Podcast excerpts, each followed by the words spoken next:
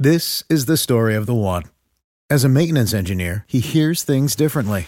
To the untrained ear, everything on his shop floor might sound fine, but he can hear gears grinding or a belt slipping. So he steps in to fix the problem at hand before it gets out of hand. And he knows Grainger's got the right product he needs to get the job done, which is music to his ears. Call, clickgrainger.com, or just stop by. Grainger, for the ones who get it done.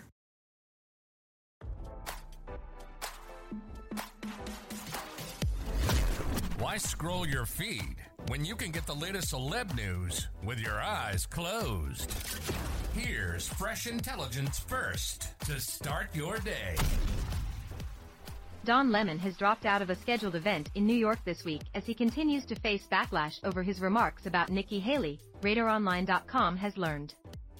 According to sources, Lemon was set to moderate a conversation about race and real estate in honor of Black History Month on Tuesday morning. However, an insider told TMZ that Lemon made the decision to back out of the event due to his concern his drama would overshadow the event.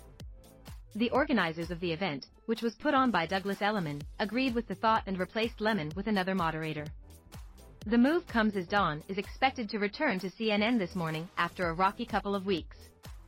The co-anchor has been off the air since Friday, but will be back on the air this Wednesday after a private conversation with CNN CEO Chris Licht. As RadarOnline.com previously reported, Don caused controversy after claiming Nikki was not in her prime. He said, Nikki Haley isn't in her prime. A woman is considered to be in her prime in her 20s and 30s, and maybe 40s. Lemon issued an apology hours later. The reference I made to a woman's prime this morning was inartful and irrelevant, as colleagues and loved ones have pointed out, and I regret it. A woman's age doesn't define her either personally or professionally. I have countless women in my life who prove that every day. Licht told CNN employees via a memo sent out Monday night, I sat down with Don and had a frank and meaningful conversation. He has agreed to participate in formal training, as well as continuing to listen and learn. We take this situation very seriously. It is important to me that CNN balances accountability with a fostering a culture in which people can own, learn, and grow from their mistakes. To that end, Don will return to CNN this morning on Wednesday, Licht ended.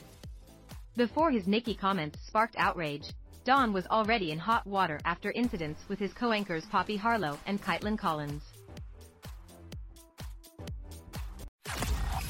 Now, don't you feel smarter? For more fresh intelligence, visit radaronline.com and hit subscribe.